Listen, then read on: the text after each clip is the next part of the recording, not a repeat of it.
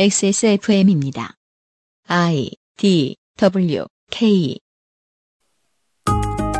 안녕하세요. 컴스테이션 이경식입니다. 먼저 부활실 500회 방송 정말로 진심으로 축하드립니다. 컴스테이션이 UMC와 같이 방송하게 된 게 2013년도니까 벌써 10년이 지난 것 같습니다. 처음 UMC를 만났을 때 제가 사인을 요청했는데요. 그때 UMC가 저한테 어, 잘 버텨봅시다 라고 사인을 해줬거든요. 그래서 천회까지, 만회까지 잘 버틸 수 있도록 그렇게 하겠습니다.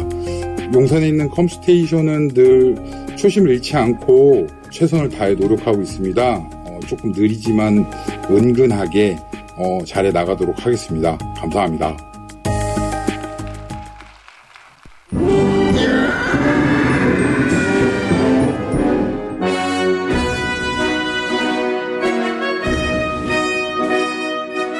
학구적인 정치 탐방 시사 아카데미 조성수 소장입니다.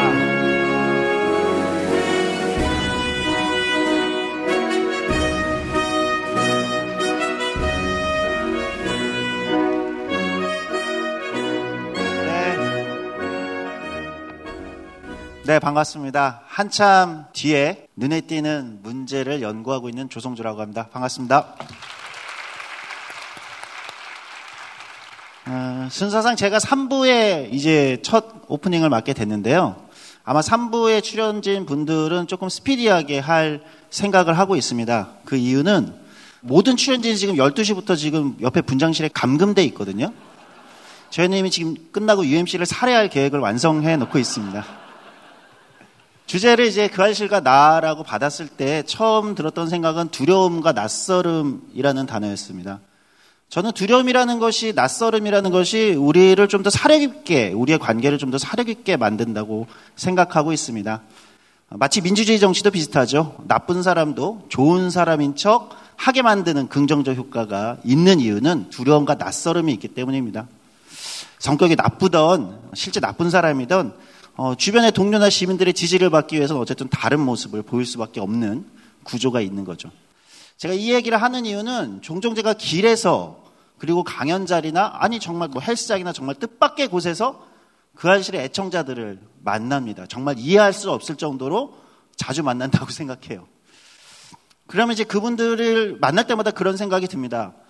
아, 착하게 살아야겠구나. 이제 나쁜 짓 하기 좀 힘들어졌는데 그런 생각이 들면서도 우리가 함께 지금까지 500회가 넘게 소통한다는 것, 특히 우리만 어떤 사회를 대고 공론장에서 함께 한다는 것은 민주주의적 관계 맺음이라고 생각하고 있습니다. 그것은 약간 우리 관계가 서로 어렵고 귀찮은 요소를 갖게 되겠죠. 개인이 마음대로 하지 못하는. 그러나 그렇기 때문에 아마 청취자분들도 저희 출연진도 함께 서로에게 배우면서 성장해 나갈 수 있다라고 생각합니다.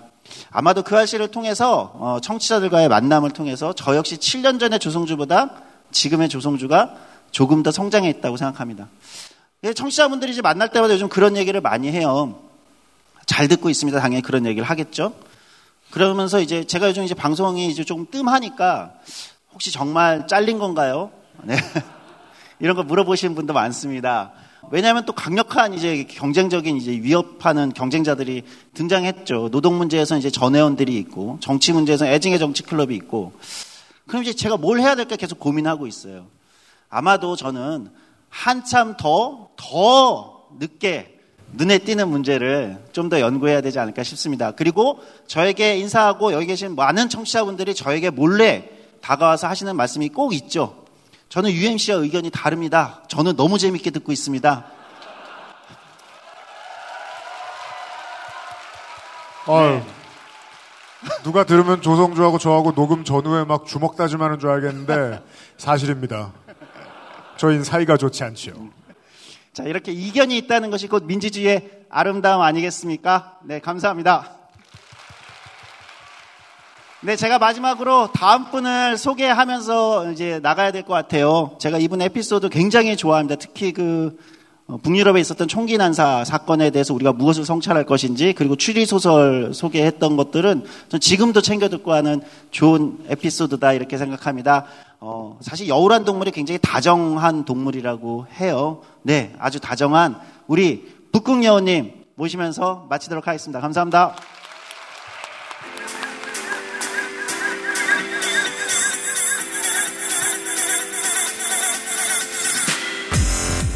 북유럽 연구소 팟캐스트 에디션 북유럽 연구소의 북극여우 소장을 소개합니다.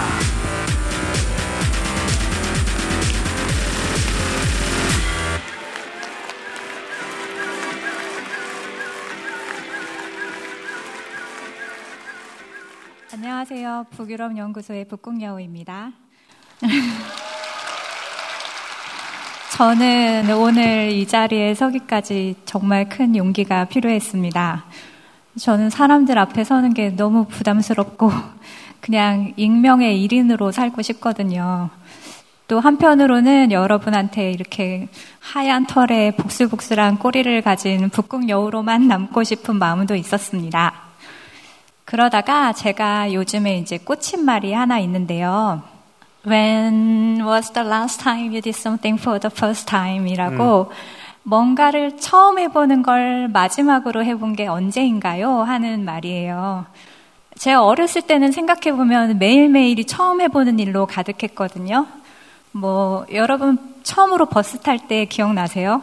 저는 이 땅하고 버스 계단 사이가 너무 멀게 느껴져가지고 숨을 한번 꾹 참고 이렇게 뛰어넘어가지고 탔던 기억이 있어요. 어린 저한테는 큰 도전이었죠.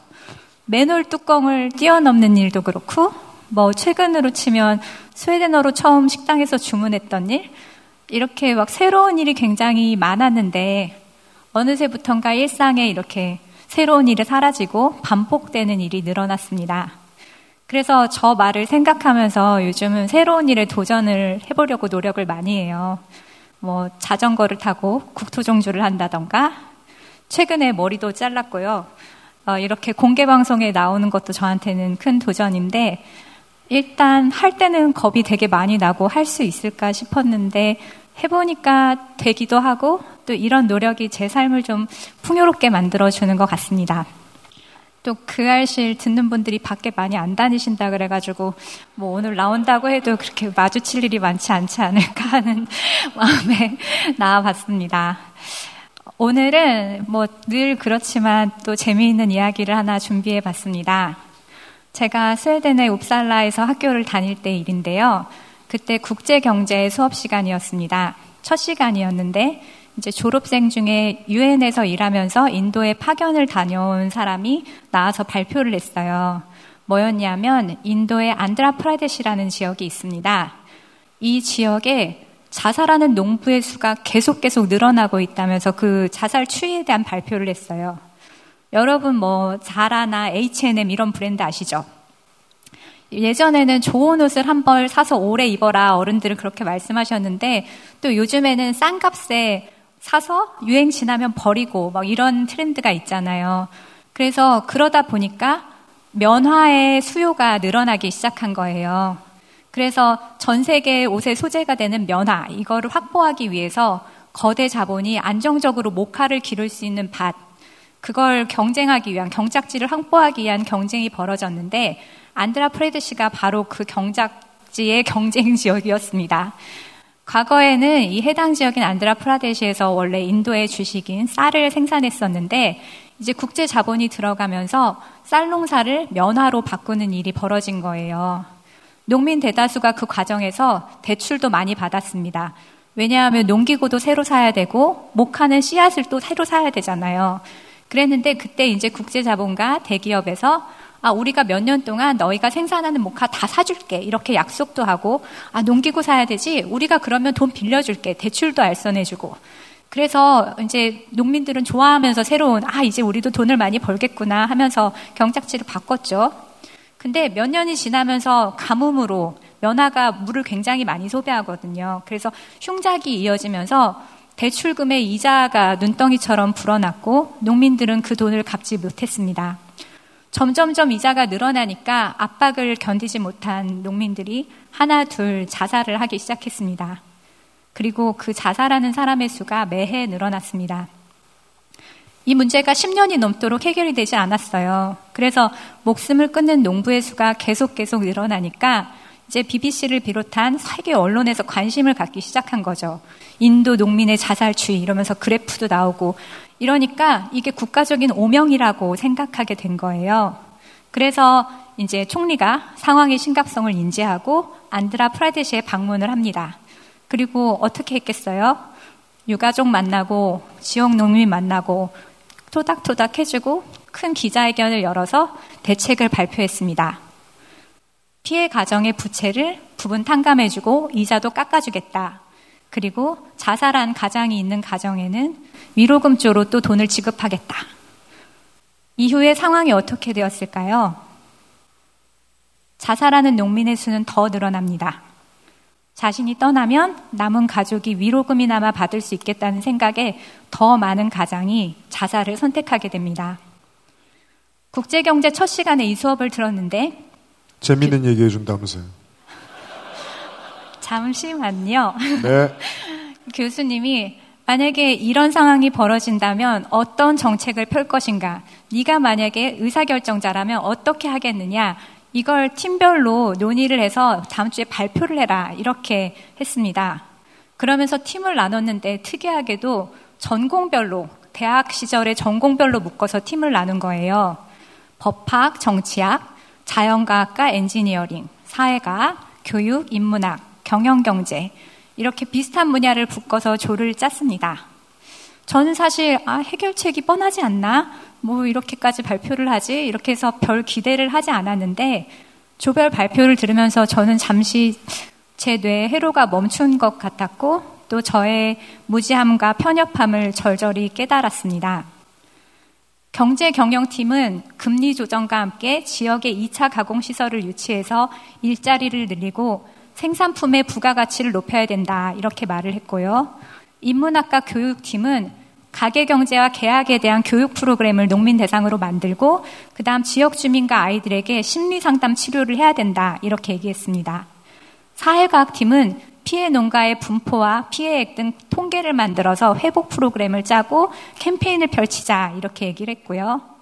자연과학과 엔지니어링 팀은 기후 변화에 상관없이 생산량을 확보할 수 있도록 댐을 정비해서 안정적으로 물을 공부하고 공급하고 종자 보급 센터를 만들어서 글로벌 기업은 종자를 다시 재생산할 수 없게 자기들한테 매번 사게 만들거든요. 그래서 다국적 기업에 대한 씨앗 의존도를 낮춰야 된다. 이렇게 말했습니다. 정치와 법학팀은 피해자를 만나서 상황을 들어보고 지원책을 마련하고 추가 피해가 없도록 입법을 해야 된다. 이렇게 말했습니다. 정치팀은 사실 가장 먼저 회의를 끝내고 커피를 마시러 간 팀이기도 합니다. 학부에서 몇 년간 공부했을 뿐인데도 전공에 따라서 이렇게 시각과 해결책이 달라질 수 있다는 점에 저는 깜짝 놀랐습니다. 아마 이걸 직업에 따라서 성별에 따라서 연령대에 따라서 또 나른다면 아마 또 다른 해결책이 나올 거라고 생각했습니다. 치열한 토론 끝에 나온 대답들이 모두 다 소중했고 또 발표할 때 모두의 진심이 느껴져 사실 전 눈물이 핑 돌 정도였습니다. 그러면서 교수가 마지막으로 말하기를 다양성이 가져오는 다각적인 접근 그리고 포용성 이것이 얼마나 중요한지 얘기하면서 북유럽식 위원회 문화에 대해서 이야기를 했습니다. 북유럽 사람들은 무슨 일이 생기면 이 사람들의 농담처럼 자 우리 어떻게 하지? 그러면 제일 먼저 하는 말이 위원회를 소집해야지 이렇게 얘기를 합니다. 그리고 그 위원회에는 가능한 모든 이해관계자와 생각해낼 수 있는 모든 관계자와 전문가를 불러 모읍니다.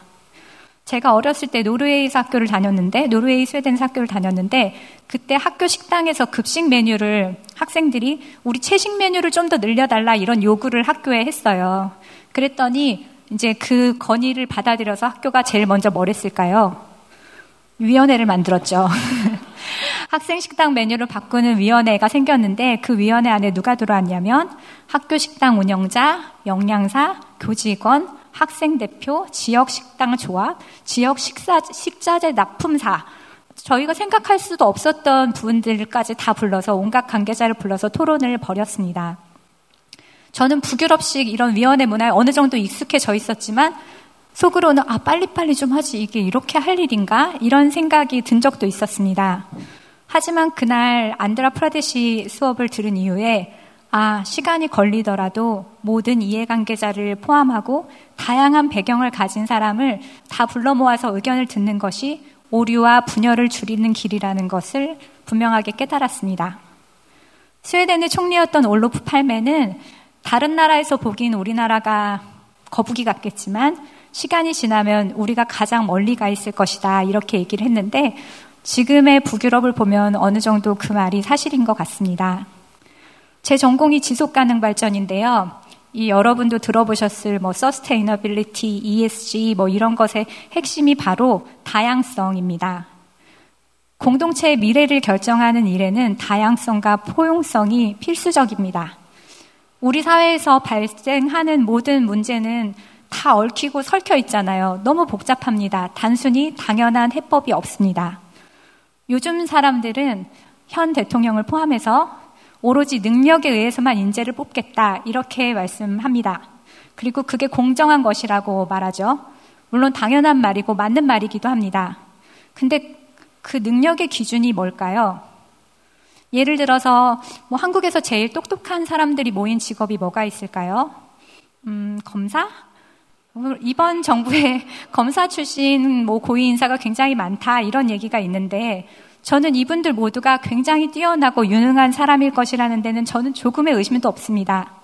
하지만 개별로 뛰어난 것과는 별개로 전체를 위한 결과를 내기 위해서 지도자는 다양성을 고려해야 합니다. 좀 전에 말씀드렸던 것과 비슷한 맥락인데요. 50대, 서울대, 남성, 법학 전공자, 수사관, 다 분명히 출중한 사람들이겠죠. 그렇지만 이렇게 비슷한 배경의 사람들만 모여 있다면 분명히 결론에서 오류가 나거나 사각지대가 발생할 겁니다. 조직 내 다양성이 그래서 중요하고 지도자라면 판단의 오류를 줄이고 모두를 위한 결정을 내리기 위해서 다양성을 고려할 필요가 있습니다. 전 세계를 주름 잡는 뭐 기업이든 대학이든 연구소든 이런 데 보면 우리는 다양성을 지향합니다. 이런 말이 항상 써 있는데 소위 선진국 의회, 스웨덴 의회만 봐도 그렇거든요. 이렇게 다양성과 포용성을 표방하는 데는 다 이유가 있겠죠. 우리도 그러려고 만든 제도가 있습니다. 사회적 배려 대상자. 근데 저는 그 말이 참 별로입니다. 그리고 번지수를 잘못 짚었다고 생각합니다. 왜냐하면 소수와 약자를 유치하는 이유는 조직이 그 사람들이 불쌍해서 배려를 해줘야 된다 이런 게 아닙니다. 전체의 성과를 높이는 핵심 전략이기 때문입니다. 다양성을 높이는 전략은 사회 전체의 대표성을 보장하는 길이고 의사결정의 오류를 줄이고 사각지대를 줄이는 방법입니다. 소수를 그들을 위한 게 아니라 우리 모두를 위한 것입니다. 어렵고 복잡한 일일수록 똑똑한 동질의 그룹보다 조금 덜 똑똑해도 다양한 구성원으로 이루어진 그룹이 훨씬 문제 해결에 뛰어나다는 결과가 굉장히 많이 나와 있습니다. 자, 이제 오늘의 주제로 다시 돌아와서 오늘의 주제가 그 알실가 나거든요. 저 조금 전에 저기 대기실에 있다 왔는데 전 어디서도 본 적 없는 다양한 분들이 다 와 계셨습니다. 그 그림을 그... 완성하는 한 사람이 오늘 마지막 게스트입니다. 네, 그분 깜짝 놀라기도 했습니다. 들어오셨을 적에. 그래서 그 알실은 저에게도 그렇고 여러분에게도 그렇고 다양성을 선물하는 어떤 백신 같은 프로그램이라고 생각합니다. 새로운 것에 한 번이라도 노출이 되면 대상에 대한 편견이 줄어든다고 합니다. 저는 사실 게임이라고는 Candy Crush Saga와 테트리스밖에 모르는데 문학인님의 방송을 어, 솔직히 억지로 약간 들으면서 아 이렇게 새로운 세상이 있구나 이런 세, 이런 걸 배웁니다. 또 배트맨 말고는 저는 히어로물을 찾아서 본 적이 없고 LA에 가본 적도 없고 타투도 안 했습니다. 농축산물도 먹는 것만 좋아하고 이상평론은 도대체 무슨 얘기를 예.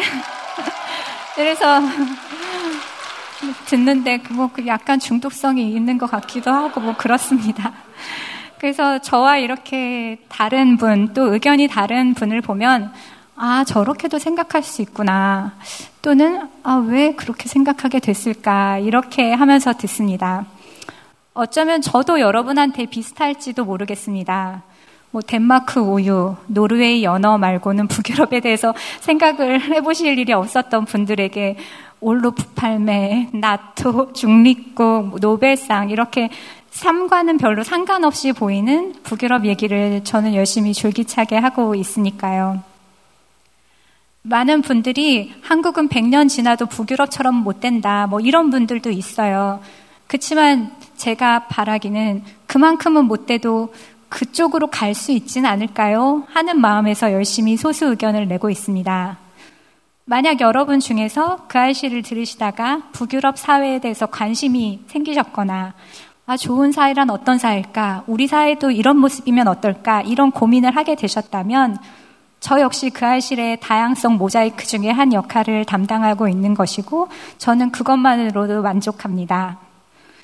15분 동안 세상은 못 바꿨지만 바라기는 여러분이 15분 전과는 조금 달라지셨기를 그리고 새로운 것에 도전하고 낯선 것에 관대해지고 또 평소에 책을 안 읽으시더라도 제가 오늘 들고 온 20권의 책이 순식간에 사라져서 저의 세상을 좀 바꿔주시기를 한번 기대해 보겠습니다. 감사합니다. 북극여고 소장이었습니다. 질문 보죠.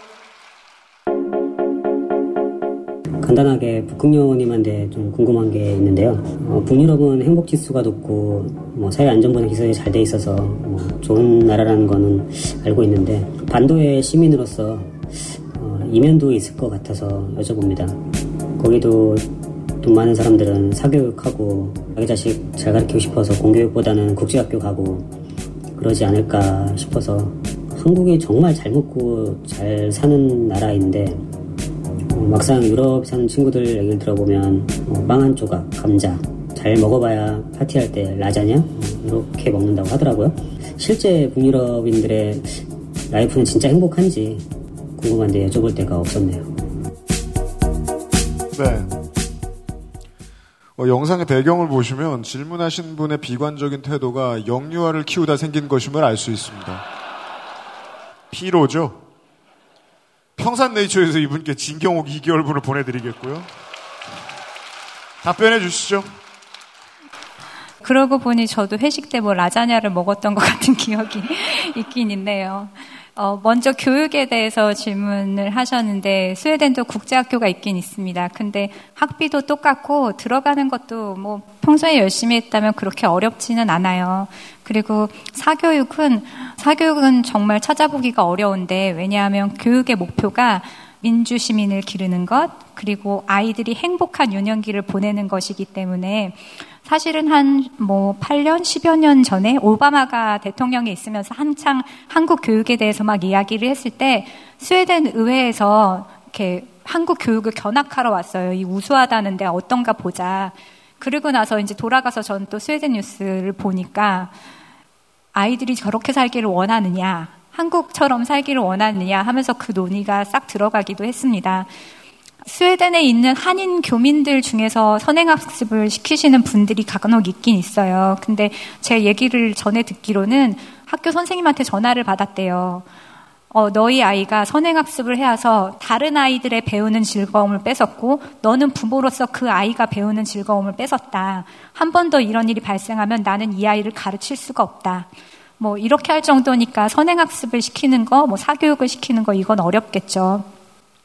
지지난주에 어, 핀란드 대사님하고 자담회가 있었는데 대사님이 그 얘기를 하시더라고요.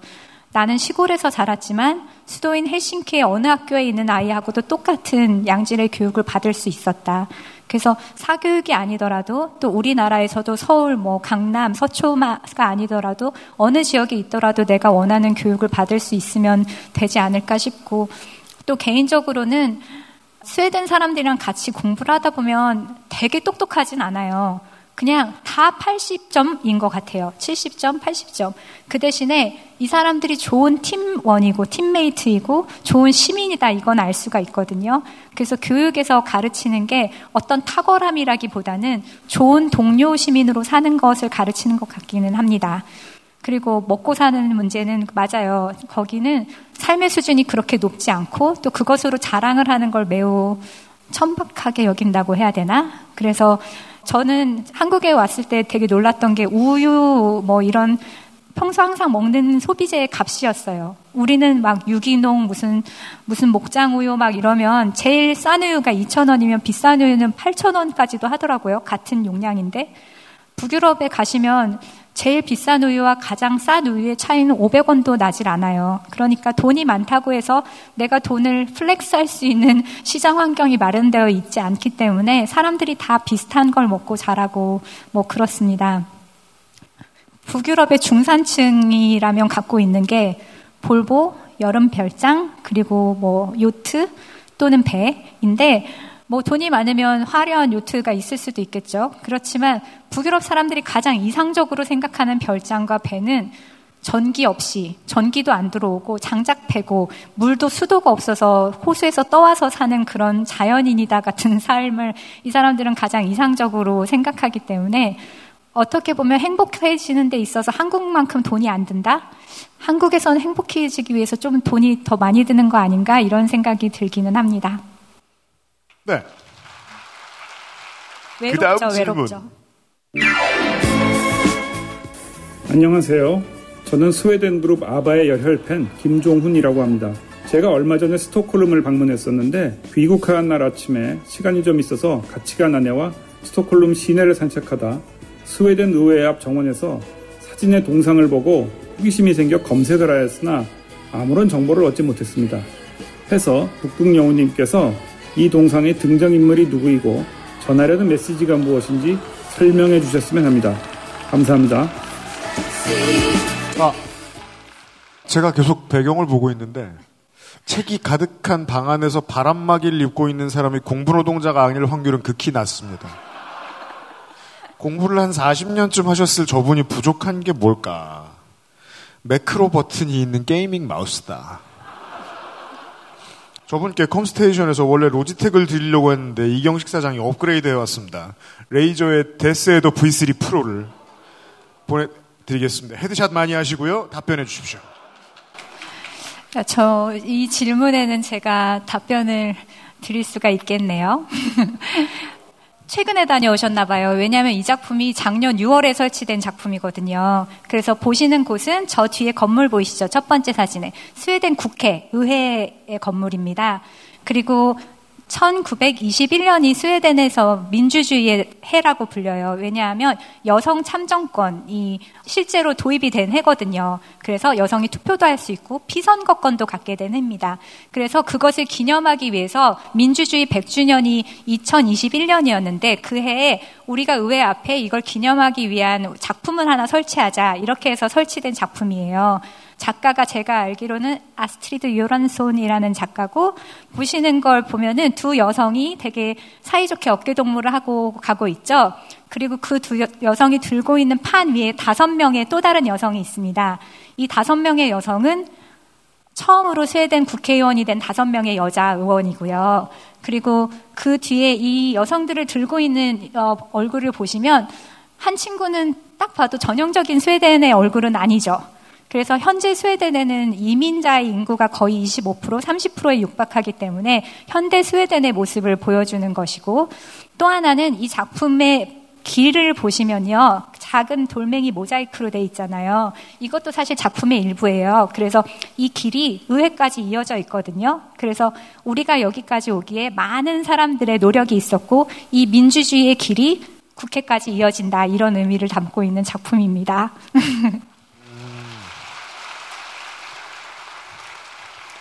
북극여우 소장 수고하셨습니다. 감사합니다. XSFM입니다.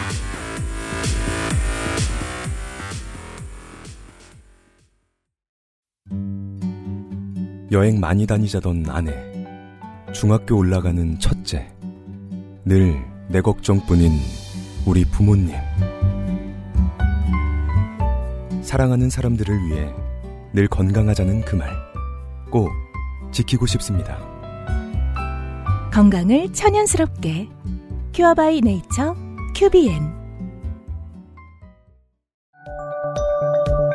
오늘날 찾아볼 수 있는 가장 완벽한 비즈니스용 노트북 싱크패드 T 시리즈 지금 바로 액세스몰 전용 특가로 구매하세요. Lenovo for those who do.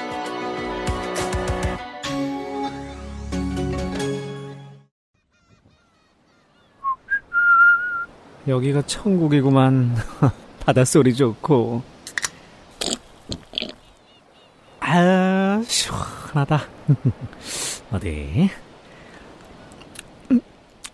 음, 맛 좋다. 여보, 지금 거실에서 뭐 해? 바다, 그리고 술. 맥주만 있으면 뭐 해? 술안주는 바보상회.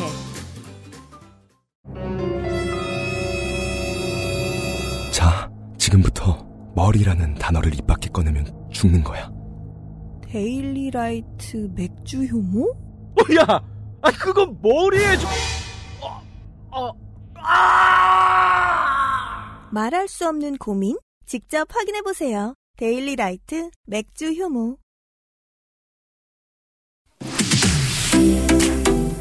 안녕하십니까. 건강기능식품 브랜드 QBN 담당자입니다. 우선 팟캐스트 그것은 알기 싫다의 500회 특집을 진심으로 축하드립니다. 그 알실의 오랜 팬으로서 늘 방송 잘 듣고 있고요. 아, 앞으로도 이런 좋은 컨텐츠로 우리 곁에 오랫동안 함께 해주시길 진심으로 바라겠습니다. 다시 한번 축하드리고요. 모두 건강하십시오.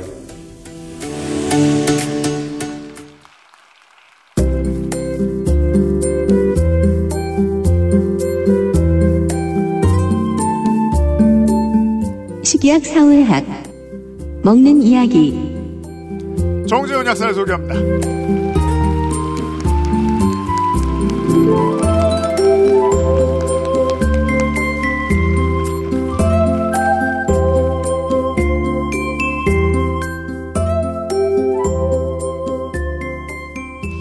떨리네요.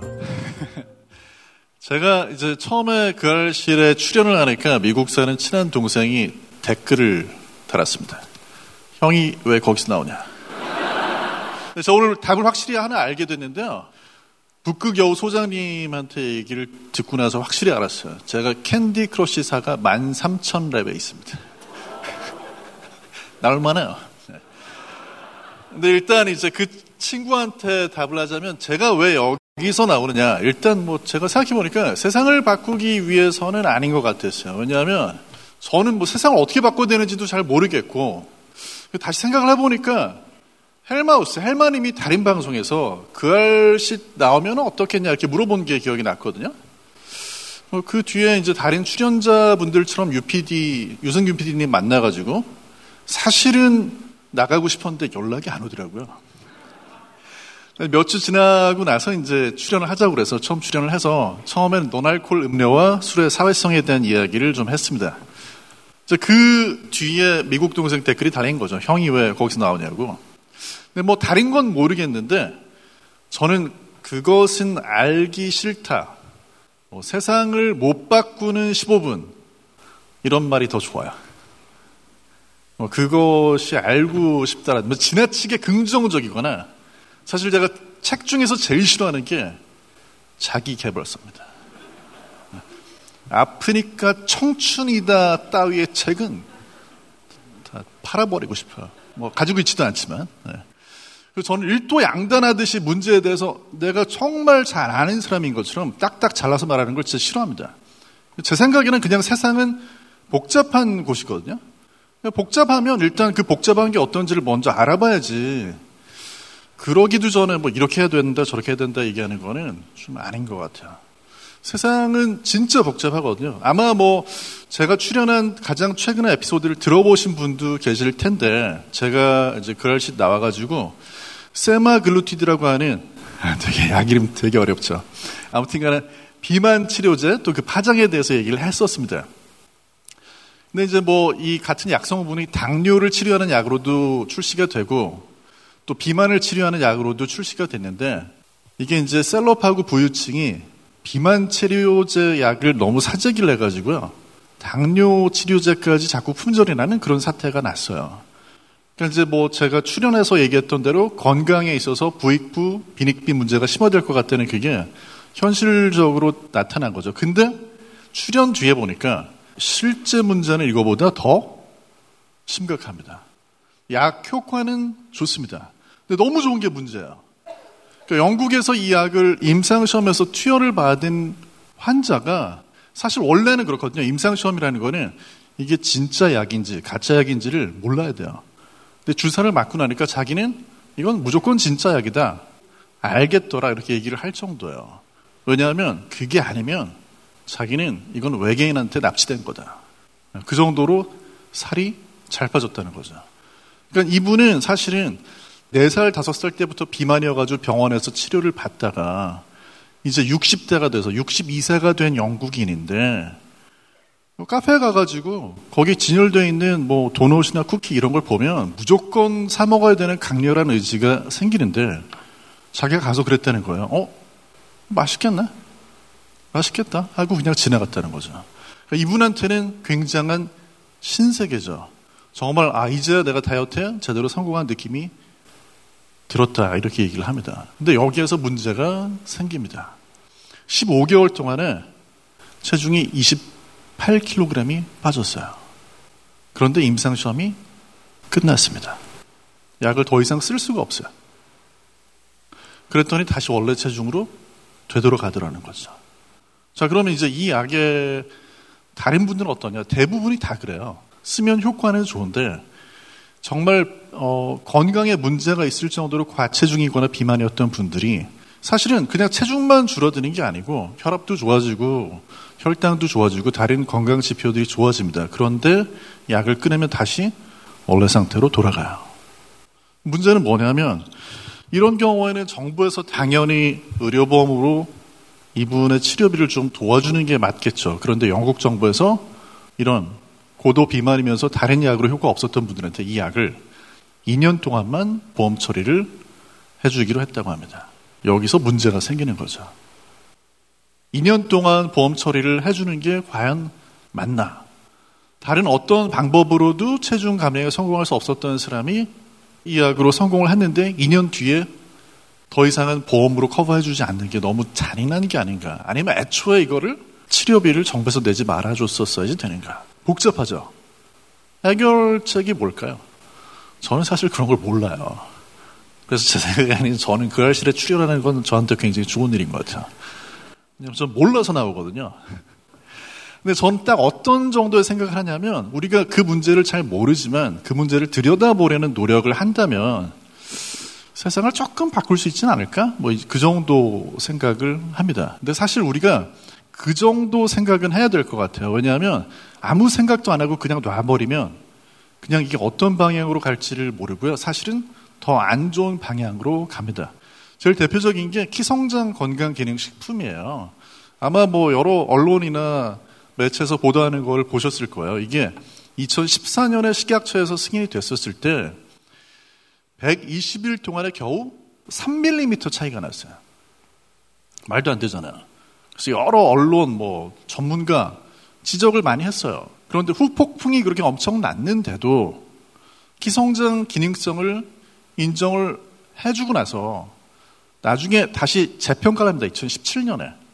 재평가를 해서 아마도 제가 아는 다른 변호사님의 추측으로는 식약처가 혹시 업체한테 소송을 당할까봐 겁이 나니까 다시 어 이거 문제 없다고 결론을 내버렸어요. 이번에는 지난번에는 3mm 차이가 났는데 이번엔 120일 동안에 겨우 2.9mm 그러니까 차이가 오히려 더 줄어들었죠. 이 정도면 사실 키를 잘못 잰 건지 어떤 건지 알 수 없거든요. 네. 근데 지금은 어떤 일이 벌어지고 있냐면요. 이 키 성장 관련 건강기능식품 성분을 한 회사만 기능성 인정을 해주니까 독점 문제가 나오잖아요. 그러니까 이제 다른 회사들한테도 인정을 해줄 거다라는 소식이 업계에서 들려요. 그래서 준비하고 있는 회사들이 있다는 거예요. 지금 현재 상황은 효과가 뭐 불분명해도 일단 많이 팔아가지고 많이 돈을 벌면 그 다음에 누가 문제 제기를 하면 소송을 걸어버리면 되는 그런 구조가 되어가고 있는 거죠.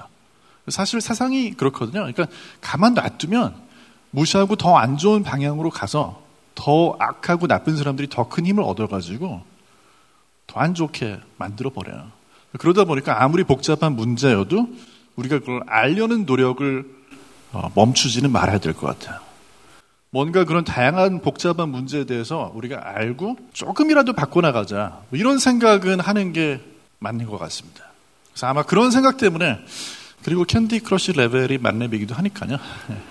아무튼 뭐 그런 여러 가지 이유로 제가 그랄실에 때때로 출연을 해서 뭐 약에 대해서 음식에 대해서 이런저런 얘기를 하는 것 같습니다. 사실은 해결책은 항상 그렇게 말씀드리지만 저도 몰라요. 하지만 그렇다고 해서 문제를 보고 그걸 그 문제에 관심 가진 다른 분들한테 이야기하는 걸 그만둘 수는 없을 것 같습니다. 그래서 여러분들 계속 듣고 관심을 가져주신다면 저도 더 열심히 이렇게 할 거고요. 오늘 제가 보니까 제 책이 조금 많이 남았는데, 예. 그, 유승균 PD님이 제 책 좋아하니까 제 책을 사가지고 유 PD님한테 사인을 받으시는 거죠? 나쁘지 않아요. 네. 감사합니다. 제 다음 분은요, 그 알실에서 너무나도 유명한 분. 자, 이분은 강의로 치킨점을 내는 분. 농축산인 정은정 박사입니다. 제가 이제 가기 전에 딱 한 가지만 더 말씀을 드리면, 지난번 공개 방송에서 이분이 나이가 제일 많다고 하셨잖아요. 사실 제가 몇 살 더 많습니다.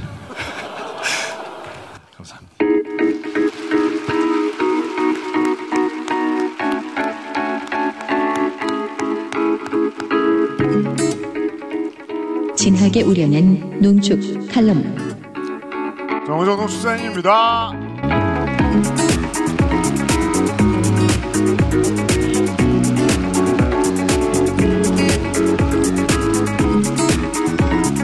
안녕하세요. 아, 일단 오늘 의상 컨셉 설명. 이게 농촌에서 딱 팔토시하고 이렇게 농작업하기 좋은 그런 컨셉입니다. 예. 아까 이경영 작가님하고 저만 이렇게 예, 이 유니폼을 입고 왔더라고요. 이렇게 정규직의 마음이다. 이걸 알려주셨습니다. 예, 다시 인사드리겠습니다. 안녕하세요. 농축산인 정은정입니다. 예, 아이고, 자꾸 박수를 받으려 드는 건 아닌데, 예, 이제는 뭐 저도 자연스럽게 저를 농축산인으로 부르게 되었어요. 어, 3년 전, 아, 4년 전이네요. 그것은 알기 싫다. 이 공개 방송에서 UPD에 어떻게 만났고, 또 어떻게 이렇게 대한민국 치킨전으로 자기 분량을 늘려나갔는지 굉장히 주절주절 됐더라고요. 그래서 되게 창피했는데, 초반에 원래 이제 1시간 녹음 정도로 생각을 했다가, 어, 그게 이제 점점 좀 회차가 늘어서 이제 10회차로 늘리고, 또 여기에 이제 질의응답까지 붙여서 한 총 11회 정도 그렇게 만들어낸 전력이 있습니다. 내 밥은 내가 챙기다. 예, 정신이었고요.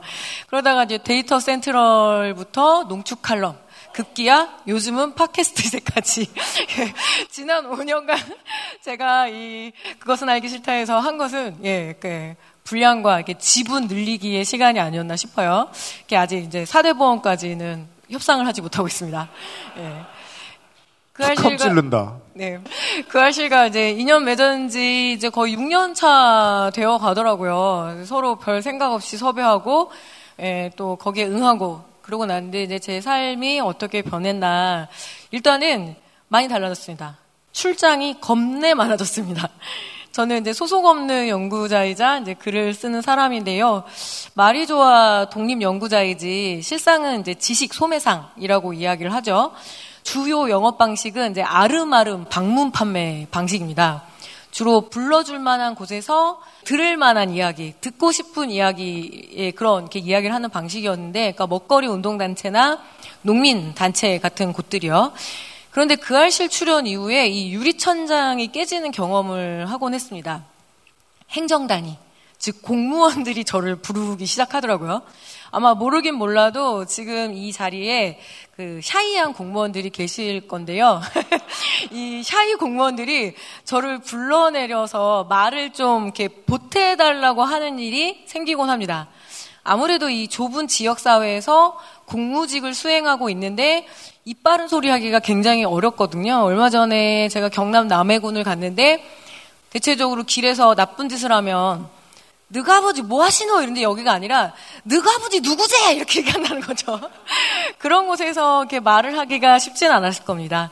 그래서 이제 저를 불러서 이렇게 좀 말을 보태달라는 뜻이었던 것 같아요. 그래서 그렇게 확장되다 보니까 이제 농촌 행정의 기초인 면사무소까지 이제 들락거리게 됐습니다. 그러면 이제 팔순에 어르신들을 모셔놓고 이야기를 해야 됩니다. 쉬운 일 진짜 아닙니다. 제가 우리 아버지하고도 평생 이렇게 말이 안 통해서 소리를 고래고래 지르면서 싸우는데 제가 노인들, 그것도 남성 노인들 앞에서 무슨 말을 할 수 있을까요? 그동안 이 면단위에서는 은퇴한 코미디언이나 뭐 이제 무명의 지역 가수 이런 지역의 예능인을 불러서 이렇게 한판 놀고 그렇게 한 해를 마무리하곤 했습니다. 이것이 바로 면민 역량 강화 프로그램이거든요.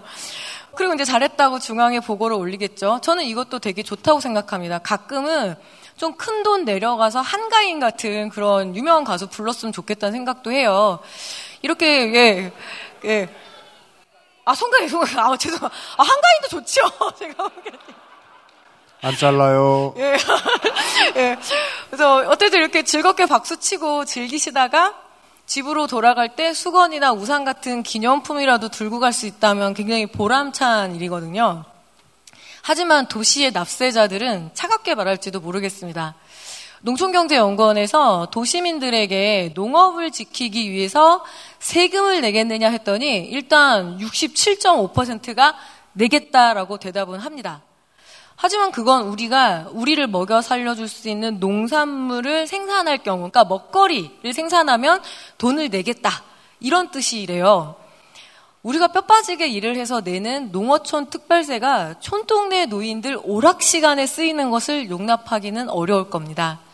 하지만 한평생 1년에 천만 원도 벌지 못한 채로 농사를 지은 이 농민들이 나이 들어 여가를 조금 누리는 것이 혈세의 낭비일까요? 그렇다고 농촌 사회학자랍시고 제가 가서 떠든 이야기는 세금 낭비가 아닐까요? 아니라고 말씀드리기는 어렵습니다.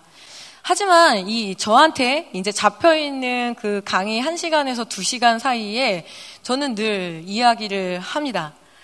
당신들 덕분에 이만큼 먹고 살았다고 그리고 한 시대를 먹여 살리느라고 정말 애쓰셨고 어, 이 고작 세상은 당신들을 이렇게밖에 대하지 못해서 매우 송구하다라고 말입니다. 이런 말 하면 지금 박수 나올려 했잖아요. 당연히 인기가 많겠죠? 예, 그리고 눈물을 좀 흘리세요. 하지만 감동은 감동이고 뒷골 당기는 말씀도 드립니다. 당신들의 삶의 터전을 이 모양으로 해놓고 떠나시면 안 된다고 말씀을 드립니다. 안 그래도 비어간다고 하는데 사람이 와서 살 수 있도록 조금이라도 변하는 모습을 보여주셨으면 한다라고 말씀을 드려요. 농촌이란 공간에 와서 이 살기에 특히 청년들, 젊은 여성들과 결혼 이주 여성들이 살기가 이 농촌이란 공간이 결코 안전하지 않은 공간이라고 말이죠. 심지어 강의를 하러 간 제게도 비교적 젊은 여자라는 이유만으로 놀려먹는 일이 있습니다. 시간 없어서 이렇게 파마를 못하고 다녔더니 처녀 같다. 혹은 그러니까 머리를 올려줘야겠다. 이런 말도 들읍니다. 그때 제가 어떻게 대응을 해야 될까요? 당황하죠. 당황은 당황대로 하지만 그냥 넘길 수는 없으니 한마디는 꼭 합니다. 어머, 아버님, 요즘 그런 말씀 하시면 쇠고랑이에요. 가면서, 그렇게 박수를 치면서 제가 얘기하죠. 농담. 이렇게. 그런 뉘앙스를 풍기면서 그 상황을 경고까지는 합니다. 여성 농민들은 종종 이렇게 이야기를 해요. 죽어야 끝나지 절대 바뀌지 않을 것이다. 라면서 우리는 진즉에 포기했어. 라고 이렇게 얘기합니다. 저도 고령의 아버지를 보면서 늘 느끼는 일이긴 합니다. 사람이 변하는 일이 얼마나 어려운지를요. 게다가 자기 고집대로 살아온 이 고령의 노인이 변할 수 있을까? 그래도 저는 인권교육에는 때가 없다라고 생각합니다. 제가 그 알씨를 통해서 배운 점이 바로 이겁니다. 좋게 된 이야기는 계속 쏟아져 나와야 하고 끊임없이 떠들어야 한다고요. 그 과정을 통해 당신들이 옳아서 참은 것이 아니다. 그 정도는 외치고 살아야 된다고 생각을 해요. 당연히 그 알실로 세상 못 바꾸죠. 그리고 한 번에 바뀌는 것도 무서운 일이라고 생각합니다. 팟캐스트 프로그램 하나로 세상이 바뀔 거라고 제작진도 그리고 출연하는 우리도 꿈꾸지 않습니다. 하지만 말을 꺼냄으로써 이는 세상 밖으로 꺼내져 사건이 되고 문제가 될 수 있습니다. 팔순이 넘은 노인들이 돌아가시기 전에 자신의 말과 행위로 가족과 이웃들에게 상처를 주었구나. 아, 사는 동안만이라도 조심해야겠다라고 흠칫 놀랄 수 있기를 바랍니다. 제가 맡은 역할이 송곳 그런 역할은 아니에요. 방바닥에 왜 그 밥알 떨어져서 바짝 마르면 그거 밟으면 되게 따끔하잖아요. 크게 다칠 일은 없습니다. 하지만 저는 제가 그런 말은 밥풀떼기 역할 정도는 하고 산다고 예, 생각하고 있습니다. 그래도 저는 제가 농촌을 돌아다니기에 참 잘 맞는 사람이라고 생각을 해요. 일단 막걸리를 잘 마시고 그리고 오늘 이제 뒷부리 때 막걸리를 이제 저 때문에 주문을 했고요. 그리고 할아버지 할머니들과 적당히 밀당을 하면서 이 말도 할 줄 알고 무엇보다 이 제 스스로가 농촌에 가서 매혹적인 장면들을 많이 보고 매혹당한 사람이기도 합니다. 세상은 못 바꾸지만 제가 이 길로 들어서고 떠나지 못하는 이유를 몇 가지 사진으로 보여드리고 싶어요. 제가 농촌을 돌아다니면서 눈을 떼지 못하는 장면은 바로 꽃 좋아하고 떡 좋아하는 이 할머니들의 모습입니다. 이 사진은 예, 우리 충북 음성군 예, 맹동면, 맹동 수박으로 유명합니다. 제 본적지인데 음성군 맹동면에 있는 저희 큰 집 마당에서 찍은 겁니다. 제목은 제가 지었어요. 개밥과 달맞이꽃. 예, 지금 개밥 끓이는 그 손 옆에 이 왕달맞이 꽃을 우리 큰어머니가 심어서 심지어 저거 씨앗까지 사다가 기르는 그 마음들이 저는 굉장히 궁금했습니다. 농촌에 가면 마당에 꽃을 가꾸는 여성 농민들이 참 많아요. 담벼락에 들장미를 올리는 장면도 많이 볼 수 있습니다. 가끔 농촌 주민들 이렇게 뵐 때 꽃을 사서 가면 그렇게 좋아하시거든요. 언뜻 보면 꽃이 정말 천지 삐까리잖아요. 그런 농촌에서 하루 종일 밭을 메고 식물을 돌보는 일을 하고 나서 집에 와서 이렇게 꽃을 가꾸는 그 마음을 물어본 적이 있습니다. 집에 와서 이 식물 돌보는 일 지겹지 않느냐고요. 그때 제가 들은 이 한마디. 이쁘자뇨. 그렇죠. 이쁘다는 말 말고 그 어떤 설명이 더 필요할까요? 사진 하나 더 보실까요? 자, 의외로 이게 마늘꽃입니다. 의외로 농사가 참 꽃을 보기 어려운 직업입니다. 여러분들 마늘꽃 보신 적 있으세요? 이겁니다. 알리움이라고 굉장히 동그랗고 탐스러운 그 꽃이 있는데요. 그게 고급 부케용으로, 그러니까 웨딩 부케용으로도 쓰이는 꽃인데 이게 관상용으로 기른 마늘꽃입니다. 해남군에 코끼리 마늘 꽃축제가 열리거든요. 그래서 그 이제 해남 군청 가서 제가 저 사진을 하나 업어왔는데 코끼리 마늘은 정말 동그란 마늘이에요. 정말 주먹만해요. 그래서 코끼리 마늘인데 이 마늘꽃을 보자고 전국에서 사람들이 몰려와서 사진을 찍어요. 신기한 게 이 마늘꽃을 농민들은 볼 수가 없습니다. 우리가 반찬으로 많이 먹는 이 마늘종이 바로 마늘꽃대입니다. 이 마늘종을 끊어야 꽃이 피지 않고 영양분이 뿌리에 뿌린 마늘에 집중됩니다. 꽃 보자고 짓는 농사 아니거든요. 사과꽃 백꽃 참 예쁩니다. 지금 저희 동네가 먹골배 주산지였어요. 그래서 지금 이제 백꽃이 피고 있는데요. 하지만 모양이 잘 나오고 크게 만들기 위해서 가지마다 꽃을 솎아냅니다. 이걸 적화 작업이라고 하거든요. 꽃이 꽃으로 보이지 않는 일이 바로 농사입니다. 그래서 농사는 에그리컬처고 꽃을 키우는 일은 가드닝이라고 하거든요. 이 에그리컬처의 핵심은 농업으로 생계를 꾸린다는 겁니다. 하지만 가난하다고 해서 아름다움을 모르지 않습니다. 생계를 꾸리기에는 충분하지 않은 농업이 아름다움도 슬쩍 대동하고 나타난단 말이죠.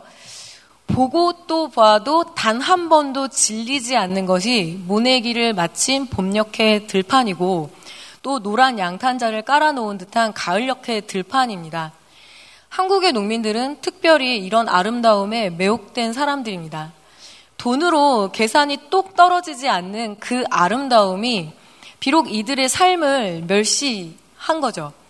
저는 그 알실에서 이런 아름다운 달맞이 꽃에 대해서 이야기를 많이 하고 싶었는데 아직까지는 좀 개밥그릇에 대해서 더 이야기를 많이 하고 있죠.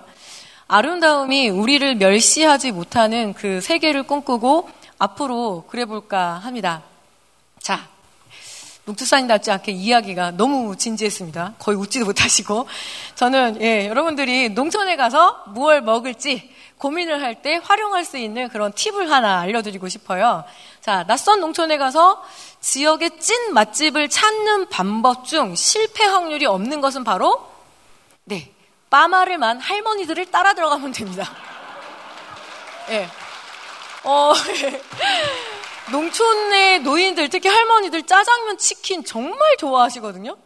특히 빠마를 많은 날은 335 짝을 지어서 오세요. 버스 시간이 너무 드물어서 아예 한꺼번에 예, 나오시고 또 한꺼번에 빠마 말고 식사도 함께 하시고 택시를 불러 이제 함께 들어가십니다. 근데 이게 이제 짜장면 집은 아니고 저게 그 전북 완주군 구이면인데 원래 구이반점이라고 되게 맛있는 데가 있는데 그날 휴무여서 두 번째 선택한 한식집인데 이런 데가 맛집입니다. 자, 제가 또 사진 한 장을 보여드릴게요. 짜장면 사진이죠. 농촌의 어르신들이 잘 드시고 순하게 넘기는 짜장면이라면 당연히 맛있습니다. 여기 순창군에 있는 순창 식당이에요. 그 농촌에 가면 되게 특이해요. 무슨 무슨 식당이라는 이름을 붙였는데 들어가면은 중화 요리 하는 데가 많거든요. 할머니를 따라 들어가서 제가 발견한 예, 짜장면입니다. 저의 감을 믿기보다는 할머니들의 감을 믿습니다. 원래도 말은 많지만 농촌의 식당에 가서 사랑받는 방법 하나 알려드릴게요. 이렇게 사장님한테 이렇게 얘기하시면 돼요. 사장님, 이 집 되게 숨은 맛집으로 되게 유명해요. 아세요? 그래서 부러 찾아왔어요. 그러면 이렇게 얘기합니다. 우리가 짜장은 좀 혀. 예. 자, 이분들도 농촌을 지키는 파수꾼이죠. 맛있는 짜장면을 먹을 권리는 도시도 농촌도 모든 이에게 있어야 합니다. 어부로서의 농업만이 아니라 삶의 공간으로서의 농촌을 들여다보는 일이 요즘 저의 숙제입니다. 농촌 지역의 주요 소비자는 농민들입니다. 이제 나이가 너무 들어서 농사를 많이 짓지는 못해도 농촌에서 농촌 주민으로 살아갑니다. 농촌은 늙은 소비자들 덕분에 지역의 잡화점도, 미용실도, 식당도 굴러갑니다. 시민들에게 먹거리를 대주는 역할이 끝난다 해도 지역을 유지하는 중요한 역할이 남습니다. 도시가 살자면, 그리고 농촌이 살자면, 우리 모두 할머니들을 믿으셔야 합니다. 농촌의 할머니들은 우리의 짜장면을 지켜줄 거니까요. 제가 3년 전 공개 방송에서 어, 멈추지 않고 성장하겠다라는 말로 끝인사를 했더라고요. 근데 이제 옆으로만 이렇게 성장을 하고 있지만 그 약속을 지키고 있는지는 모르겠습니다. 하지만 적어도 제가 농촌을 돌아다니며 보고 느낀 그 모든 것들을 여러분들에게 이야기하면서 어, 할 수 있었던 거는 귀 기울여 준다라는 확신을 저는 어, 하고 있기 때문입니다. 그래서 좀 더 떠들었고 멈추지 않고 썼습니다. 그래서 오늘도 약속합니다. 더 많이 보고 더 많이 떠들어 드리겠습니다. 건강하세요. 꽃도 좀 보시고요. 고맙습니다. 농축사님 정은정이었습니다. 감사합니다. 감사합니다. 질문 많아요. 빨리 봅시다.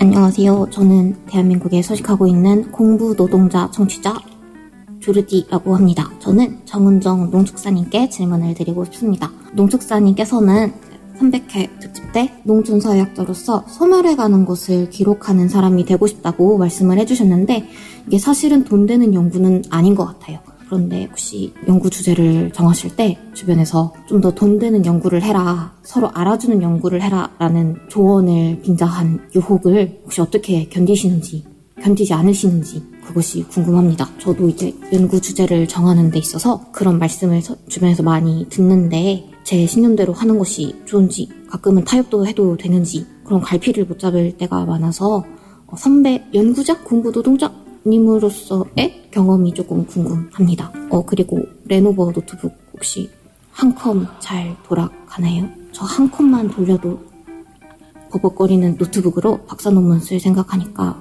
골이 좀 따분합니다. 감사합니다. 네. 어, 매너와 사회성과 위트가 한 번에 없으려면 공부 노동자여야 됩니다. 이 다 큰 어른이 이게 하지 말라는 공부만 계속하니까 저게 뭡니까? 어, 불쌍한 공부 노동자에 대해서 제가 드리는 해법은 언제나 그렇듯이 공부를 그만하라는 거죠. 도움을 드릴 수도 있는 플레이스테이션 5를 퍼펙트 25 전화 영어 협찬으로 보내드리겠습니다. 플스 아이디 미리 만들어 두시고요. 답변 주세요. 아, 대, 대답해야 되죠. 네, 사실 답은 필요 없어요. 공부 그만두기로 했으니까 아, 이제. 예. 그, 참. 아, 막막합니다. 왜냐하면 그 생각이 들더라고요. 그 누구도 가라하지 않았는데 이제 공부를 하셔야 되는 거잖아요. 그리고 뭔가 되게 희망에 오히려 차 있는 거예요. 마치 내가 쓰리, 쓰기 싫은 글을 누가 의뢰할 것처럼. 아니요, 그렇지 않아요. 예, 그런 세상 아닙니다. 어, 전공이 뭔지는 모르겠는데, 일단 그 글 쓰는 일이 참 지루해요. 너무너무 재미없고요. 그리고 의외로 허리 아프고 목 아프고 뭐 지금 50견에 뭐 고개도 잘 안 돌아가고 그러는데 그 지루한 일을 견디려면 자기가 쓰고 싶은 주제, 잘 쓸 수 있는 주제 아니면 견딜 수 없습니다. 특히 박사 논문 뭐 저도 써보지도 못했지만 그 긴 시간을 견디려면 자기가 가장 잘할 수 있는 이야기를 해야 된다는 거죠. 저도요, 제 인생이 이렇게 풀릴 줄 몰랐습니다. 농촌사약 한 다고 했을 때 아버지도 모르고 주변 사람들도 모르고 했는데 이렇게 그 알실 와서 이야기하고 라디오도 나가고 그리고 책도 쓰고 이렇게 되더라고요. 늘 걱정하죠. 그 알실에서 지난번에 이제 농협 이야기 좀 했었고요. 그리고 이제 생협 이야기도 하고 그랬을 때 주변에서 많이 걱정들 하세요. 괜찮냐고. 뭐, 뭐 좀 약간 댓글도 달리곤 하는데 그때마다 제가 했던 말이 있거든요. 길 따라 가면은 뜻을 잃어버려서 내가 어딜 가는지 모를 것 같고 뜻만 따라가면은 고집만 생길 것 같아서 늘 적당한 타협과 그리고 질문이 필요한 것 같습니다. 제가 제 질문 많이 하거든요. 이거 맞아? 진짜 맞아? 그렇게 물어보는 길이 있었으면 좋겠고 그 공부의 길에 자기가 잘 쓸 수 있는 걸로 빨리 써서 졸업하는 것이 장땡이다. 이 얘기를 제가 드리겠습니다. 네. 다음 질문 보시죠. 안녕하세요. 저는 정은정 농축사님께 질문이 있습니다. 최근에 샐러드에 넣을 야채 이런 것들은 내가 직접 만들어 보자 이렇게 생각이 돼서 여러 가지 시도를 해보고 있는데 어, 막상 거기 필요한 화분이나 흙이나 이런 걸 사는데 드는 비용이 꽤 되는 거예요. 그래서 어, 이럴 거면 사 먹는 게 낫지 않나?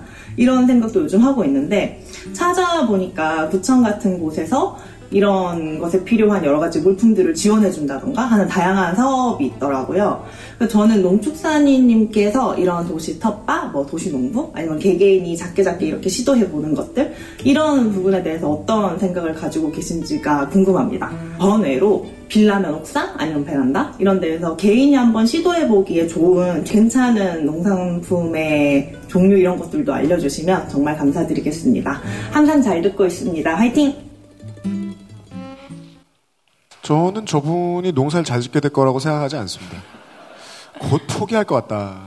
네. 농사가 잘 안 되면 그보다 더 재미있는 취미를 가지시라는 뜻으로 컴스테이션에서 제공하는 레이저의 프로타입 울트라를 보내드리겠습니다. 오, 뭔지도 모르고 후 이러면서 지금 답하세요. 네, 일단 도시 농업 그리고 도시 농부 뭐 이렇게 얘기하는데 제가 되게 중요하다고 생각합니다. 왜냐하면 도시 농업을 통해서 깨닫는 건 하나예요. 농사는 아무나 짓는 것이 아니다. 라는 것을 깨닫고, 어, 사먹는 것이 낫겠다. 어, 도시농업 되게 활발하면서 그때 농민들이 얘기하셨어요. 와, 이제 이것들이 상추까지 지네가 해먹는다고? 근데 지어보면 알거든요. 사먹는 게 낫다. 저도 아버지가 이제 텃밭을 하라고 그래서 해서 아버지 열무를 이렇게 심어주시고 잘 뽑아 먹어라 했는데 3일을 못 갔거든요. 그 다음에 갔더니 열무가 총각무가 돼 있더라고요. 그래서 깜짝 놀라서 뽑으면서. 굉장히 부지런함을 요하고 그리고 농업에 대해서 이해할 수 있는 그 길이 열리기 때문에 어, 하면 좋겠다라고 하는데 여기 아마 서울 시민들 좀 계실 텐데 서울시가 원래 도시농업과가 있었고 상당히 그 활발했었거든요. 근데 이제 정권이 바뀌고 전국 지자체에서 이 도시농업에 대한 예산 축소라던가 프로그램 축소의 방향들이 지금 나오고 있습니다. 그거는 안타까워서 이 도시 농부들이 좀 사수를 해주셨으면 좋겠고 지금 무슨 작물이 하면 좋겠느냐라고 하는데 농진청에 들어가시면 국립농업과학도서관이라고 있거든요. 거의 모든 원문 서비스를 공짜로 합니다. 제가 들어가서 보는 거 되게 좋아하는데 거기에 따르면 이게 유행이 있어요. 그래서 요새 보면은 베란다에서 키울 때는 찹 탑폐 시설이잖아요, 일종의. 그래서 벌과 나비가 못 날아오기 때문에 제발 저한테 왜 방울토마토가 안 열리냐고 물어보지 마세요. 아니, 벌이 안 날아오는데 어쩌냐고요, 그건 제가 못해요. 수정액을 따로 파는데 그걸 발라서까지 드실 필요는 없을 것 같고, 자, 베란다라면은, 예, 엽채가 낫죠. 상추라든가 이런 것들. 그리고 옥상이라면 벌나비가 날아들 수 있기 때문에 뭐 방울토마토라든가 이런 거를 기를 수 있고요. 그리고 최근에 가장 기르기도 쉽고 인기가 많은 게 루꼴라라고 하더라고요. 허브 종류가 상당히 인기가 많대요. 1년 정도를 길게 기를 수 있고 그리고 드셨던 샐러리를 다 드시고 밑동을 남겨서 물에다 담가 놓으면 며칠 지나면 뿌리가 쭉 내려오거든요. 그거를 다시 텃밭에 옮겨 심으면 쭉쭉쭉 올라옵니다. 그래서 참고는 농촌진흥청에 가셔가지고 검색만 하면 많이 나온다. 하지만 결국은 사서 먹는 것이 쌀 것이다. 라는 이야기도 제가 예, 말씀드리면서 예, 저의 답변을 여기서 마치겠습니다. 네. 고맙습니다. 농축산인 수고하셨고요. 일단 고맙습니다. 내년에 총선에서 다시 만나요. 네. 어, 내년에? 어. 아, 아. XSFM입니다.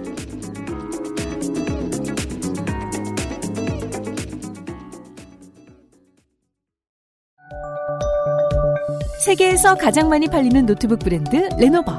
뛰어난 가성비로 당신의 라이프 스타일을 변화시킬 아이디어 패드. 지금 바로 액세스몰 전용 특가로 구매하세요. Lenovo for those who do.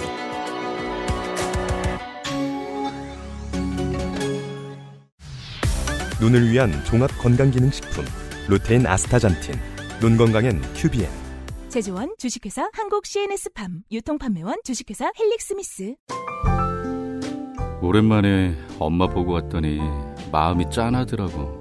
허리도 많이 굽어지고 주름살은 어찌 그리 많이 들었대. 그래도 전에는 머리숱 많았었는데 지금은 그마저도 휑한 느끼는 거야. 엄마, 아들이 잘 챙겨드리진 못해서 죄송해요. 이제부턴 그중 하나만이라도 제가 챙겨볼게요. 그, 그거 있잖아요. 그거.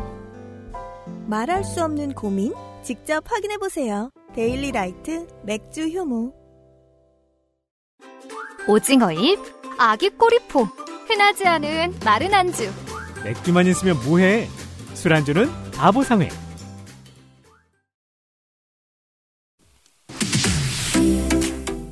안녕하십니까. 평산네이처입니다. 그 알씨를 500회 축하드립니다. 저희하고 인연을 맺은 지도 10년이 넘었네요. 회사가 많이 어려웠는데 그 알실 덕분에 어, 많은 도움을 받고 지금까지 사업을 영위하고 있습니다. 예, 항상 고맙게 생각하고 있습니다. 앞으로도 잘 부탁드리겠습니다. 고맙습니다.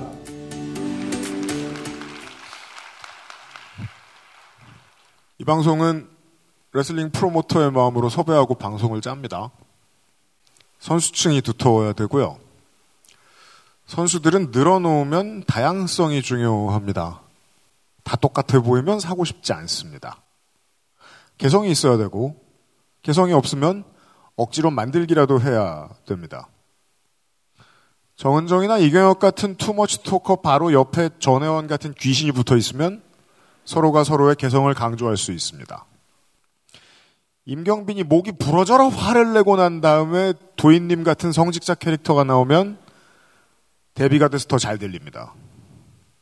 물론 그 기믹은 가짜입니다. 그리고 간혹 악역으로 전환해 줄 수 있다면 그것도 좋습니다. 이벤트를 짜다 보면 결국은 메인 이벤터를 정해야 됩니다. 왜냐하면 완벽히 공평한 배분은 망하겠다는 거고 소비자도 무시하겠다는 거긴 합니다. main eventer를 정하는 일은 어렵습니다. A는 바쁘고 B는 할 얘기가 떨어졌고 C는 요즘 공천 받으러 다니고 등등. 아 어쩔 수 없네 로만 레인즈. 프로모터로서의 저에게도 그런 어쩔 수 없을 때 쓰는 main eventer가 있습니다. 그 외에도 제가 말할 필요가 없어서 하지 않는 방송 만드는데 들어가는 여러 가지 기술이 있는데 그건 내년에 창사 10주년 즈음에 혼자서 길게 한번 떠들어 볼까 생각하고 있고요. 그때 다시 오프라인으로 만나기로 하고요. 이번 주 그것은 알기 싫다 500회의 마지막 순서는 제가 7년째 메인 이벤터로 쓰고 있는 사람입니다.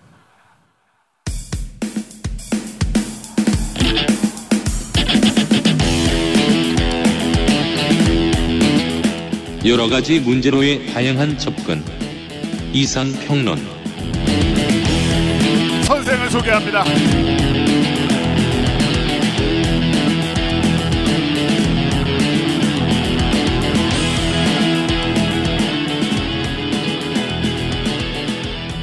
네, 안녕하세요. 손희상입니다. 아, 고맙습니다. 고마워요. 아, 무엇보다도 제가 여기 올 수 있게 해준 길찾기 어플 고맙습니다. 아, 저는 길을 정말 못 찾습니다. 음, 한 번은 제가 이사 간 지 얼마 안 됐을 때 얘긴데요. 그 집들이를 했습니다. 친구 마중을 나갔다가 길을 잃었습니다. 집을 찾느라고 한 1시간을 헤맸어요. 제 집에 와본 적도 없는 친구가 저에게 집을 찾아줬습니다. 길찾기 어플이 없었으면 저는 진작에 전봇대에 붙어 있었을 겁니다. 사람을 찾습니다. 그 옆에 이렇게 붙어 있었겠죠? 개를 찾습니다. 강아지 찾아요. 제가 이런 사람입니다. 혹시라도 청취자 여러분들 중에 강아지 잃어버리신 분 계시면 하루빨리 찾을 수 있기를 바랍니다. 아, 보호자가 입던 옷을 길에다 두면은 그 강아지가 냄새를 맡고 찾아오더라고요. 만화에서 봤어요. 개를 낳았다라는 만화인데 유기견을 구조하는 만화입니다. 요즘에 몰아서 제가 읽고 있습니다. 제가 유기되기 되게 쉬운 사람이라서요. 유기견을 구조하는 활동도 일종의 운동이라고 할 수 있겠죠. 동물 운동이자 사회 운동입니다. 그 운동을 되게 리얼하게 묘사하는 만화입니다. 어디가 리얼하냐면 그 만화에 이상한 사건이 되게 많이 나와요. 막 거기에 유기견을 구조해서 임시 보호하는 사람이 있거든요. 구조해온 강아지가 병으로 죽었습니다. 안타깝게도. 아, 슬프지만 어쩔 수 없는 일이죠. 근데 막 임시 보호자 탓을 하는 사람들이 되게 많이 나와요. 막 강아지 살려내! 막 이러면서 정의감에 불타가지고 살려내!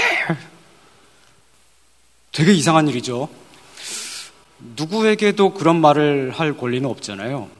하지만 그 시간이 좀 지나고 나면은 그랬던 사람들이 조금씩 조금씩 유기견 구조를 돕기 시작합니다. 다들 강아지 좋아하는 착한 사람들이었고 오지랖이 조금 넓었을 뿐이죠.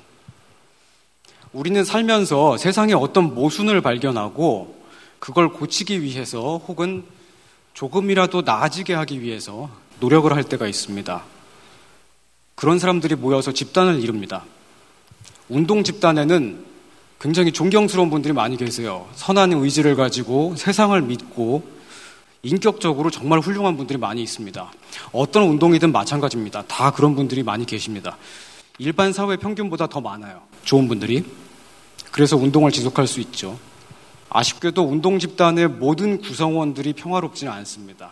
어, 예민한 분들이랄까 혹은 불안한 분들의 비율도 사회 평균보다 조금 많습니다. 오고 가는 사람이 되게 많아요. 그 서로 동지라고 칭하기 애매한 경우가 있잖아요. 그럴 때 호칭의 문제가 까다롭게 됩니다. 학생이 맞는데 학생한테 학생 그러면은 막 화를 내. 막 형, 누나, 언니, 오빠 이런 거 막 화를 내는 진짜로 그런 분들이 계세요. 다, 다 나름대로 이유가 있고요. 그래서 이제 운동 집단 안에서 호칭의 인플레가 일어납니다. 제가 19살 아니면 20살 때 일인데 어떤 투쟁 현장에 갔습니다. 점거 중인 농성장이었고요. 저한테 선생이라 그러더라고요. 손이상 선생. 동지라고 하지 않는 외부인은 다 선생인 거예요. 근데 이상하잖아요. 그 19살인데 선생 이러고 있고 막. 그래서 즐겼어요. 왜냐면 이상하잖아. 아, 내가 이런 집단에서 아싸구나. 그런 생각이 들었고요. 일단 동지는 아니니까요.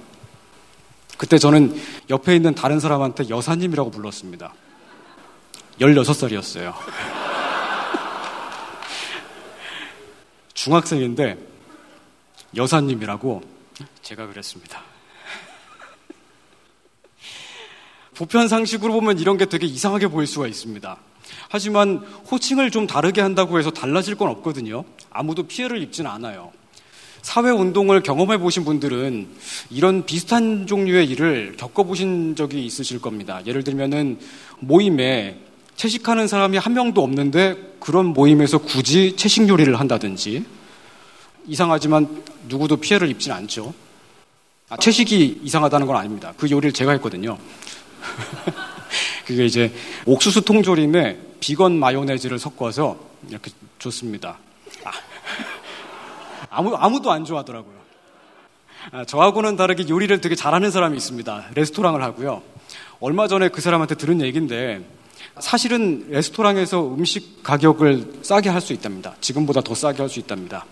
그럼 왜 비싸게 파느냐고 물었더니 싸게 팔면 이상한 일을 자꾸 겪는다는 거예요. 이상한 손님이 자꾸 오고 식기가 자꾸 없어지고 어, 그런 얘기를 들으면서 제가 좀 슬펐습니다. 사실은 그 이상한 일이라고 칭해지는 것들이 흔하지는 않을 겁니다. 물론 이제 한두 번 겪고서 사람이 방어적으로 될 수는 있겠죠. 하지만 이상한 일을 피하려고 모두가 다 이렇게 가격을 올려버리면 모든 사람이 비싼 값을 내야 되잖아요. 다시 말하면 경제적인 여유가 없는 사람이 배제가 되는 거고요. 저한테는 그 얘기가 지금 시대를 은유하는 것처럼 들렸습니다. 요즘은 너무들 그렇게 많이 하고 있는 것 같아요. 가격을 올려받아도 어차피 이상한 일은 일어납니다. 부자들 중에도 이상한 사람은 있거든요. 단지 장르가 좀 이상함의 장르가 약간 축소가 되는 거죠. 어, 예측 가능한 범위 안으로요. 그 얼마 전에 저기 재건축으로 수십억을 땡기신 전땡훈 목사님이라든지 어, 너무 예측이 잘 되죠. 모두가 그래서는 안 된다고 생각해요. 저는 다들 비싸게 굴면 점점 더 비싸질 거 아닙니까? 더 많은 사람이 배제가 되고요. 그래서 저는 결심했습니다. 비싸게 굴지 않겠다. 설령 이상한 일을 겪더라도 받아들이고 감사 하면서 가자. 조금 전에 북, 북극 소장님, 북극 소장님이 그랬어요. 그, 여우. 예, 북극 여우 소장님이 다양성을 존중하자 뭐 그런 말씀을 하셨는데 다양성이라고 말하면 모두들 어 그래 다양성 이렇게 이렇게 생각하는데 그 중에 이상한 사람들이 포함되어 있는 거예요. 이상한 사람을 포함하는 다양성인 거예요. 근데 그렇게 하는 것이 저는 세상이 좋아지게 하는 열쇠라고 생각해요. 그래서 즐기는 겁니다. 근데 물론 이제 식기가 없어진다든가 이런 건 진짜 피해가 맞잖아요. 그래도 주면 되잖아, 그냥. 그러다가 다 없어지면 마세요. 어떡할까? 다 논리 없어요. 식기가 다 없어지면은 가져오면 되잖아요. 다른 데서. 이걸 한류 콘텐츠로 만들 수가 있습니다. K 도둑질. 그러면서 사유재산이 없어지는 거예요. 자본주의가 사라지고.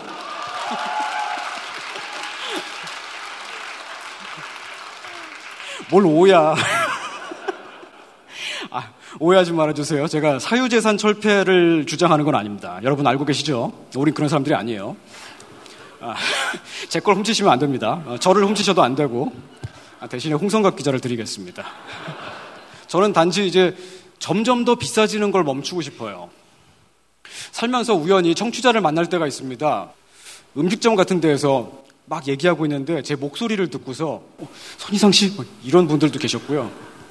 장례식장 들어갈 때 박명록에 이름을 쓰잖아요. 제 이름을 보고서 아, 아 손 이상이다. 너무 좋아하시는 거예요. 어떻게 해야 되죠? 저를 알아봐 주시는 건 되게 감사합니다만은 장례식장이잖아요. 저는 청취자를 우연히 만날 때마다 항상 기쁘고 즐겁습니다. 그날도 되게 기뻤습니다. 장례식장에서. 그 알실 들으시는 분들 중에 좀 그 이상한 거 좋아하시는 분들이 많더라고요. 적어도 제가 만나본 분들은 그랬습니다. 아니신 분 있으세요? 아니라고 해보세요. 정정하겠습니다. 특이한 거, 특이한 거 좋아하시는 분들, 그런 분들이 많더라고요. 제가 아는 사람 중에 가장 그런 인간이 UMC입니다. 이상한 거 정말 좋아해요. 맨날 헤헤헤 이러고 이상평론의 제목은 UMC가 짓고 있습니다. 정확히는 제가 제목을 써오거든요. 제목을 써오는데 한 번도 반영된 적이 없습니다. 항상 UMC가 고칩니다. 한 번은 대우조선 어렴풋이 파업, 헬마가 똑같은 말을 한 적이 있을 겁니다, 정수 여러분. 한 번은 저기 대우조선 파업 얘기를 했습니다. 제목이 이상배 평론. 이상배가 뭐예요, 도대체? 사람 이름이냐고. 혹시 객석에 이상배 씨 계신가요? 상배 씨? 안 계시죠? 네. 그 다음에는 경찰 독립 얘기를 했습니다. 제목이 이상민 평론 이렇게 나갔어요. 이상민이 뭐냐고. 그건 사람이에요. 야, 그렇죠. 이상민은 사람 이름이 맞죠. 장관이었죠. 지금은 탄핵됐지만. 아니야, 거짓말 하지 마. 아닌가요? 탄핵 안 됐죠. 안타까운 일이에요.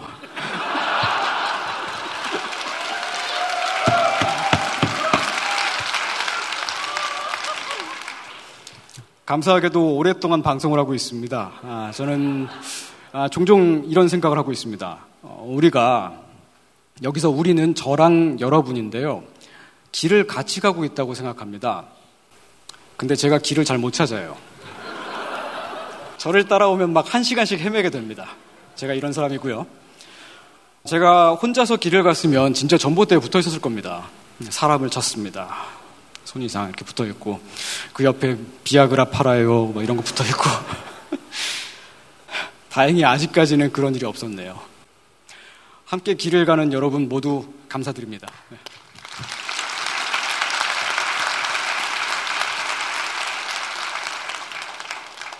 선생에게 온 질문들을 만나봅시다.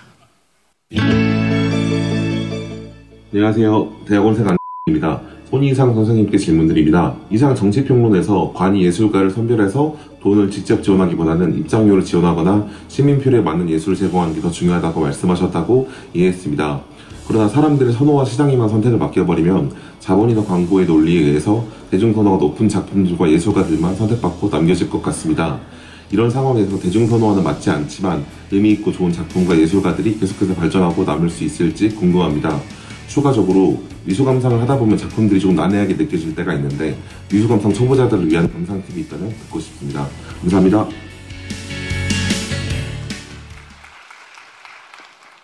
질문이 정상이네요. 답을 들어봅시다.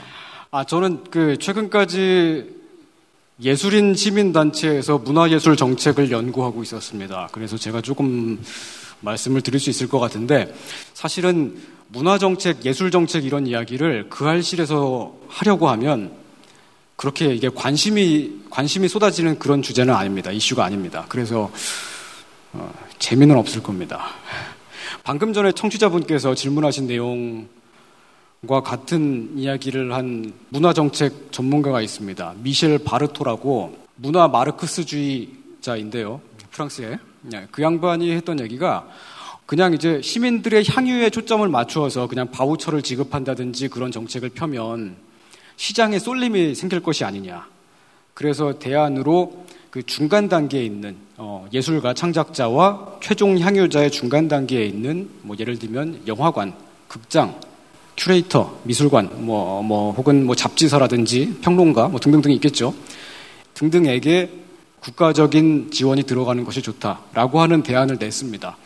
근데 제가 지금 중간 단계에 있는 입장이기 때문에 제가 그런 얘기를 하면은 가오가 떨어지잖아요. 그래서 제가 그런 그 주장을 하고 싶지는 않고 다만 저는 이렇게 생각합니다. 문화 정책에서는 물론 문화 정책뿐만 아니라 다른 어떤 정책이라고 하더라도 특정하게 정해져 있는 어떤 진리 같은 것은 없습니다. 행정을 맡고 있는 전문 이제 담당자가 기교를 가지고 어떨 때는 조금 더 시민들에게 도움이 되는 정책을 펴고, 어떤 때는 조금 더 예술가를 위한 정책을 펴고, 어떨 때는 조금 더 중간자를 위한 정책을 펴고, 이런 것들을 절묘하게 조절하는 것이 저는 필요하다고 생각합니다. 이런 질문, 네, 답을 했습니다. 다 했어요? 예, 되게 정상적이죠? 저 이런 사람이에요. 아까 질문하신 분이 그렇게 말씀하셨거든요. 사람들의 선호와 시장에만 맡겨놓아서 되겠느냐. 사람들의 선호와 시장이 곧 문화를 받아들이는 인류 전체 아닌가 싶은데요. 네. 그러니까 혹시 쓸데없는 질문 아닌지 다시 한번 생각해 보시라 이런 말씀이었고요. 자, 오늘의 마지막 질문은 두 분의 이야기를 한꺼번에 엮었습니다. 대충 둘 다 똑같이 이상한 분들입니다. 안녕하세요. SSFN 관계자 여러분. 예, 저는 손희상 선생님께 질문이 있어서 영상을 찍게 되었습니다. 저는 공부 노동자인데 항상 아이디어가 없어서 어, 논문을 쓰고 연구를 하는데 굉장히 큰 어려움을 항상 겪고 있습니다. 근데 손희상 선생님의 방송을 항상 들을 때마다 그 창의력과 그 해안에 무릎을 탁 치곤 하는데요. 어, 손희상 선생님께서는 어떻게 원고를 준비하시고 또 이런 아이디어를 얻으시는지 정말 궁금합니다.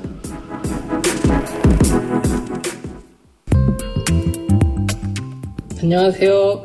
서울 영등포구에 사는 문이라고 합니다. 이번 이상 국경일 평론을 들으면서 이게 국익이지, 이게 애국이지, 이게 시사평론이지라면 선생이라 부를만 하다면 무릎을 탁 쳤습니다.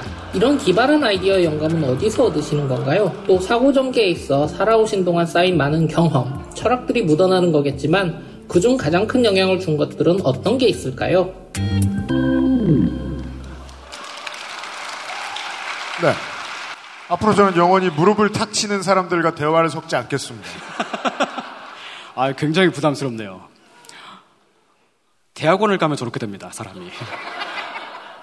한 분은 정말 공부 노동자 같으셨고, 그 다음 분은 선이 막 춤을 추면서 막 이렇게.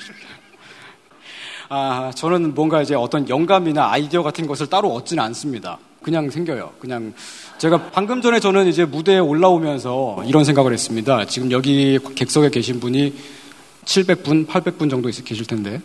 네. 800분이라고 치면 평균적으로 여러분이 여기까지 오시는데 1시간씩 어, 교통시간이 걸렸다고 생각하면 800시간이잖아요.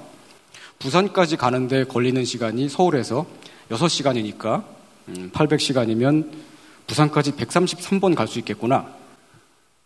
이 얘기, 이, 런 생각하면서 여기 올라왔습니다. 그냥 되게 쓸데없는 생각일 수 있습니다. 아, 제가 좋아하는 철학자 중에 한국인 철학자인데요.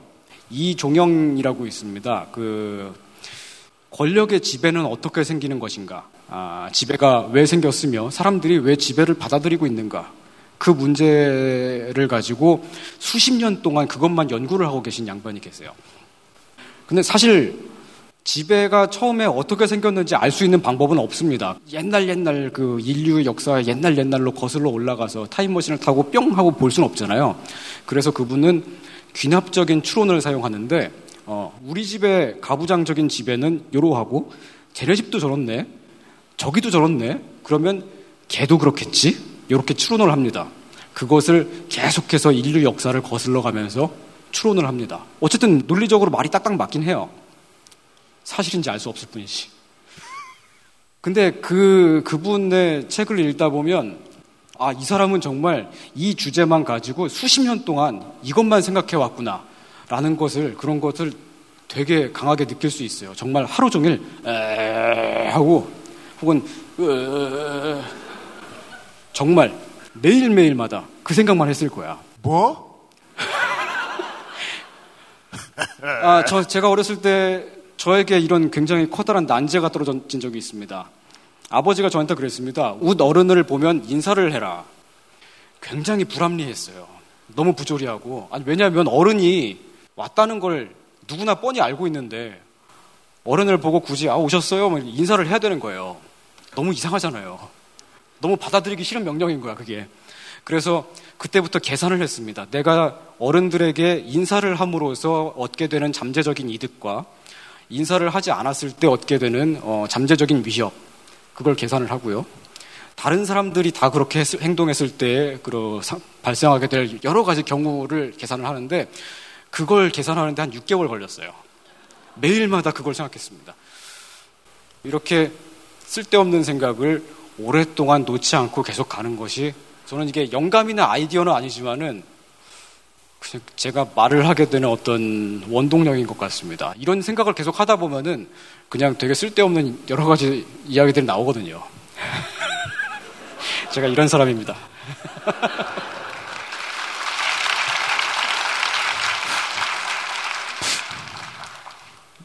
이해 안 되는 얘기를 하는 이유가 이해될 리 없죠. 이게 궁금하셨던 세 분께 QBN에서 겁나 비싼 패키지를 드리고요. 지금까지 손희상 선생이었습니다.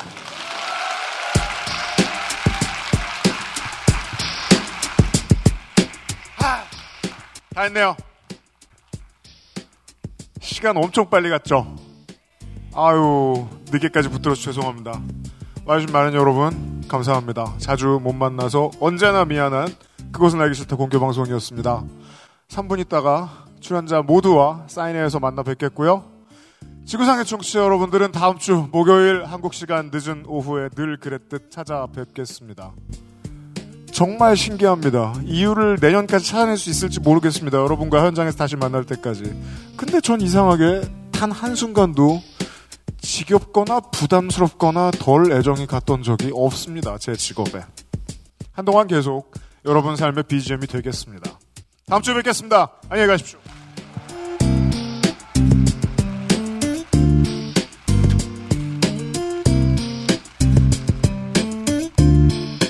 고맙습니다.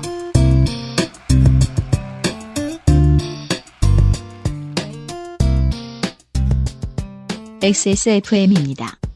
I D W K